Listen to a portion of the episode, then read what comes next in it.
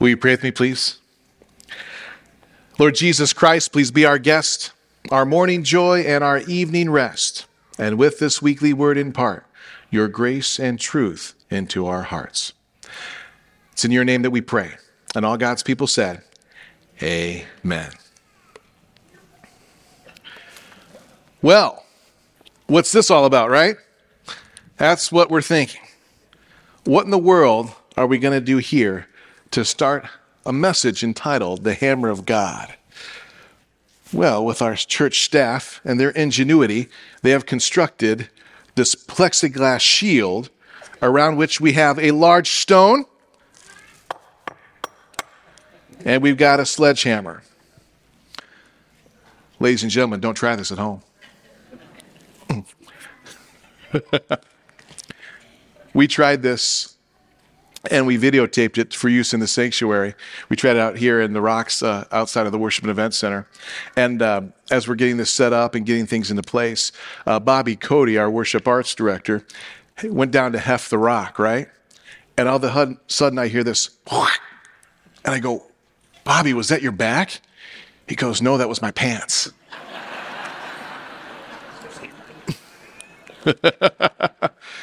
But thankfully, no church workers were harmed in the making of this message this morning. We're going to give this a go. We're going to see how the sledgehammer does against this uh, rock here.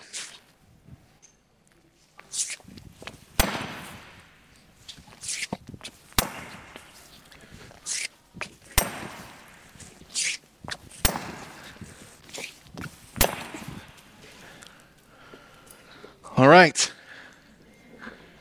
A few shards a little smoke. Did it spark at all? A little bit? No? It smells like flint, almost like fireworks or something like that. It's a hard stone to break, and I was giving it some good whacks, and I just uh, couldn't quite do it. A few pieces, perhaps, but I couldn't shatter the stone. You know, I've got a question for you as we start our message this morning. What is the hardest substance in the world? What is the hardest substance in the world? It's not that rock, right? We know of harder substances. What are some of them that you know? Diamonds. That's number seven on the list. Very good.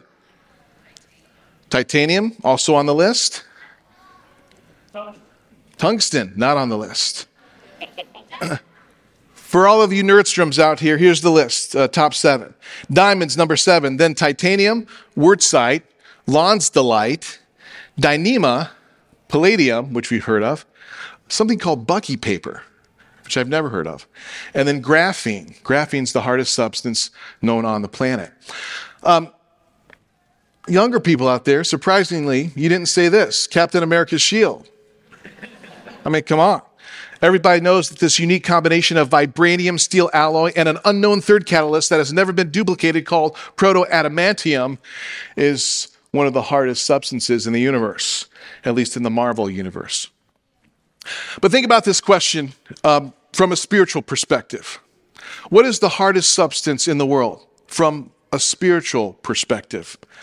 Reverend Dr. David Meyer, who is the outgoing president of the Lutheran Church Missouri Synod, says this The hardest substance in the world is the sin encrusted heart. The hardest substance in the world is the sin encrusted heart. The heart that insists, I don't need help. The heart that says, no thanks, I'm good. The heart that doesn't believe it needs to be saved. Speaking of hearts, I uh, gave blood a few weeks ago. It was Wednesday, July 27th. I was giving blood right out here in our Worship and Event Center lobby. Uh, every quarter or so, we have a blood drive, and uh, it's a good thing to do to exercise our civic duty and to help those in need. And everything went well with uh, my blood draw. Got a healthy pint there, and uh, we're all good to go. And I sit up from having been lying down for the donation. And as I sat up, I felt my head get a little dizzy. I'm thinking, well, that's just because I got up so quickly. And the guy came over, one of the attendants there, and said, How are you? And in typical male fashion, I said, Fine. thinking to myself, I'm not fine. I'm a little dizzy, and the dizziness isn't going away. Feel a little uneasy. Not quite certain what's going on here. And so, in typical male fashion, I get off of the, the, the bed there, grab my brief bag, and I head over to the tables. And as I'm heading over, two of our members who are volunteering for the blood drive, Brenda Sievert, who's also on our worship team, um, and she helps coordinate some of our worship and event center events. But Brenda Sievert's there, and then Catherine Nectarline's also there. And they both look at me and they go, Pastor, are you okay? And I'm going, Yes, I'm fine. Face white as a sheet, stumbling over to them. And apparently, they also asked me other questions, and I wasn't responsive to them. And all I'm thinking about in my mind is, I just need to make it to the chair. I just need to make it to the chair. And so I do. And all of a sudden, I've got a cold cloth on my forehead, a cold compress on the back of my neck. I'm chugging a bottle of water and having a snack. And uh, I start to regulate and feel more like myself. I'm fine. We have this incredible propensity for self sufficiency, this sin encrusted human heart of ours. We don't need help. We're good. Thank you very much. And I certainly don't need saving. Writes one atheist, and remember, an atheist is someone who does not believe in the existence of God. Every creature born in this world gets everything that is required to survive. This reliance on the in house power of the human being involves an extremely high level of consciousness, which goes beyond the competence of the common people. In other words, friends, if you believe in the existence of God and if you trust in Jesus Christ as your Lord and Savior, then it's because you're just not that bright. You haven't really thought it through because if you had, you would agree with this atheist author that self sufficiency is the only way forward for humanity. But when we stop and reflect on this idea and we look around and, and, we actually observe reality, we realize that no person on the planet can survive on their own. Every person, every human being living owes his or her existence to someone who's come before them. We also know that we not only need each other to survive, but also to thrive as human beings. That we are our best when we're surrounded by family and friends, when we have those social relationships to lean on and rely on in our times of need, to help comfort us when we're down, to challenge us when we need that. We can't do life on our own. We weren't designed that way. We need each other in order to survive, and yes, we need each other in order to thrive. Consider not only the sin encrusted heart, but also the sin encrusted mind, the mind that resists the Word of God. Despite the overwhelming availability, evidence, and experiential support of the Bible, its central plan of salvation by grace through faith in Jesus Christ alone is the most intellectually resisted message in the world. The Bible, number one best selling book of all time, defended with textual support, with extra biblical support, defended century after century, defended by archaeological finds. The truth and the reliability of this word of God that we've been given, and yet its message is so resisted. Bill Maher who is an atheist and host of Real Time with Bill Maher on HBO, he said this at the end of his documentary, documentary entitled Religulous. Religion is dangerous because it allows people who don't have all the answers to believe that they do. And anyone who tells you that they know what happens when you die, that they just know, I promise you, they don't. How can I be so sure? Because I don't know, and you don't possess mental powers that I don't have. Excuse me, Mr. Maher, but we do possess mental powers that you do not have. It's not that you're not bright or not an intelligent person, you are. But we have the indwelling presence and power of the Holy Spirit. We've been given this capacity to receive saving faith in Jesus Christ and to respond to that faith with lives of dedicated service to God and to others.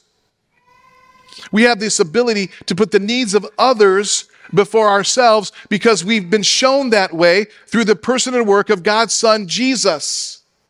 And God's Word encourages us time and time again to live a selfless life.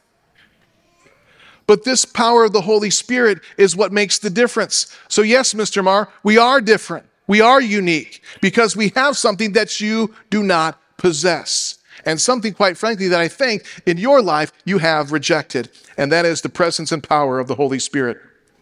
Look at this rebuttal from the Apostle Paul in 1 Corinthians 2. What we received is not the Spirit of the world, but the Spirit who is from God, so that we may understand what, that, what God has freely given us. This is what we speak, not in words taught us by human wisdom but in words taught by the Spirit, explaining spiritual realities with Spirit taught words. The person without the Spirit does not accept the things that come from the Spirit of God, but considers them foolishness and cannot understand them because they are discerned only through the Spirit. And then he goes on to write, But we have the mind of Christ. Friends, there was a prophet who desired to break through the sin encrusted minds and hearts of God's people during his day, not only with a message of law to convict them of their wayward ways, but also a message of the gospel to encourage them with the promises of God. These were people who were hoping as a nation to be restored and fortified, but who had lost their way, struggling to follow the word and the will of the Lord. His name was Jeremiah. Now, who was Jeremiah?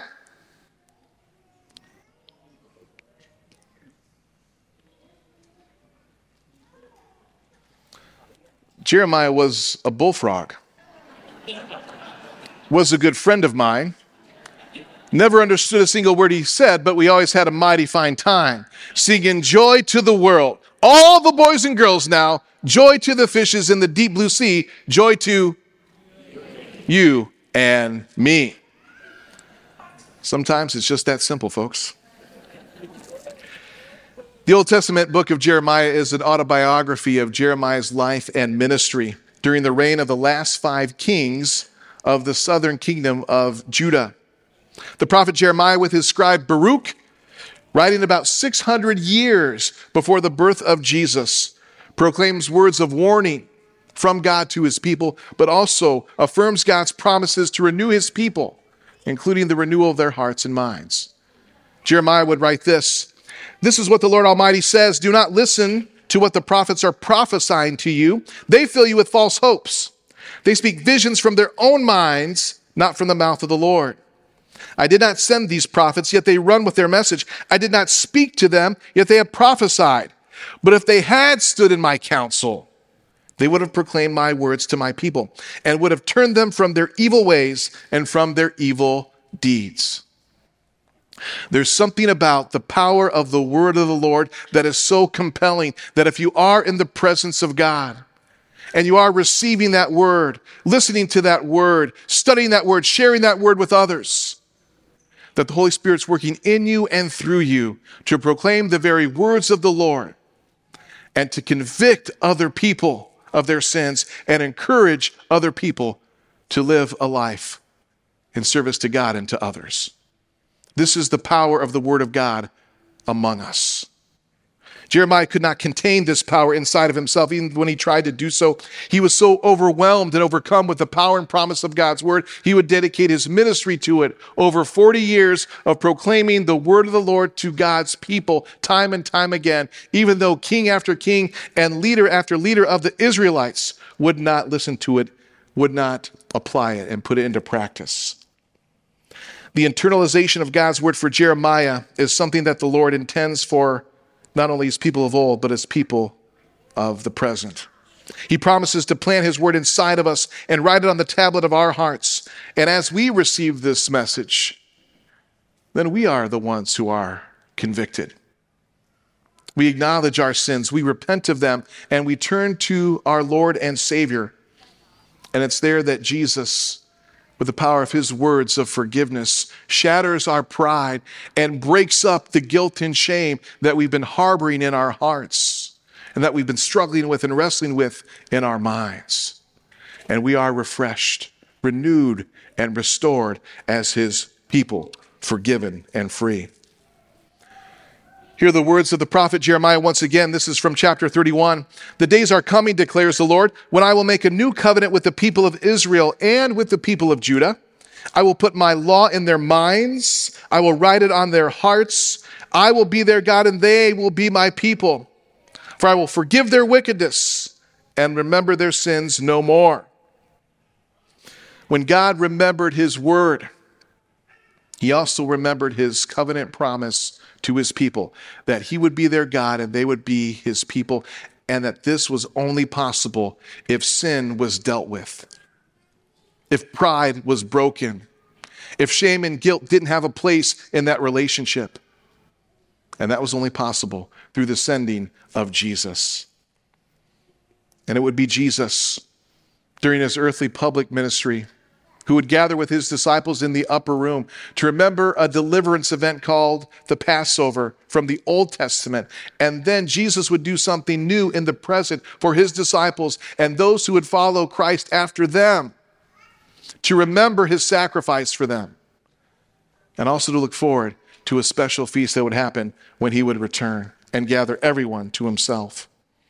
And it would be there in that upper room the night before his crucifixion that Jesus would refer directly to Jeremiah's prophecy and say, Take and eat, this is my body. Take and drink, this is my blood of the new covenant, which is poured out for many for the forgiveness of sins.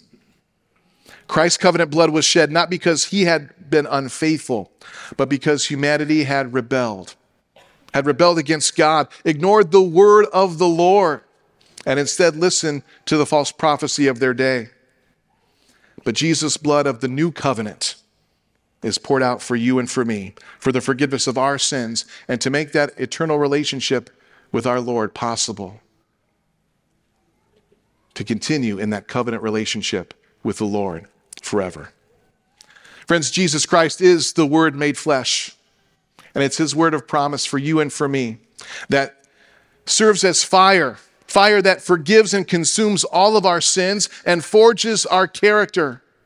And it's Jesus' word of promise for you and me that breaks the sin encrusted mind and heart that we possess at times, that does what I couldn't do with this stone. It breaks through the hardest substance in the world forgives us of our sins, eliminates that separation between us and God the Father, and establishes a covenant relationship between us and the Lord forever. That is the beauty and the blessing of the hammer of God and the Word of God made flesh, Jesus Christ our Lord. Friends, today in this service, Jesus will invite you to take and eat, to take and drink to receive and believe. And through that gift of Holy Communion, through that gift of body and blood, through that broken body and shed blood on the cross, Jesus forgives your sins, strengthens your faith, unites you with Him, and empowers you to live more fully for God and for others. And all God's people received it, believed it, and said, Amen. Amen.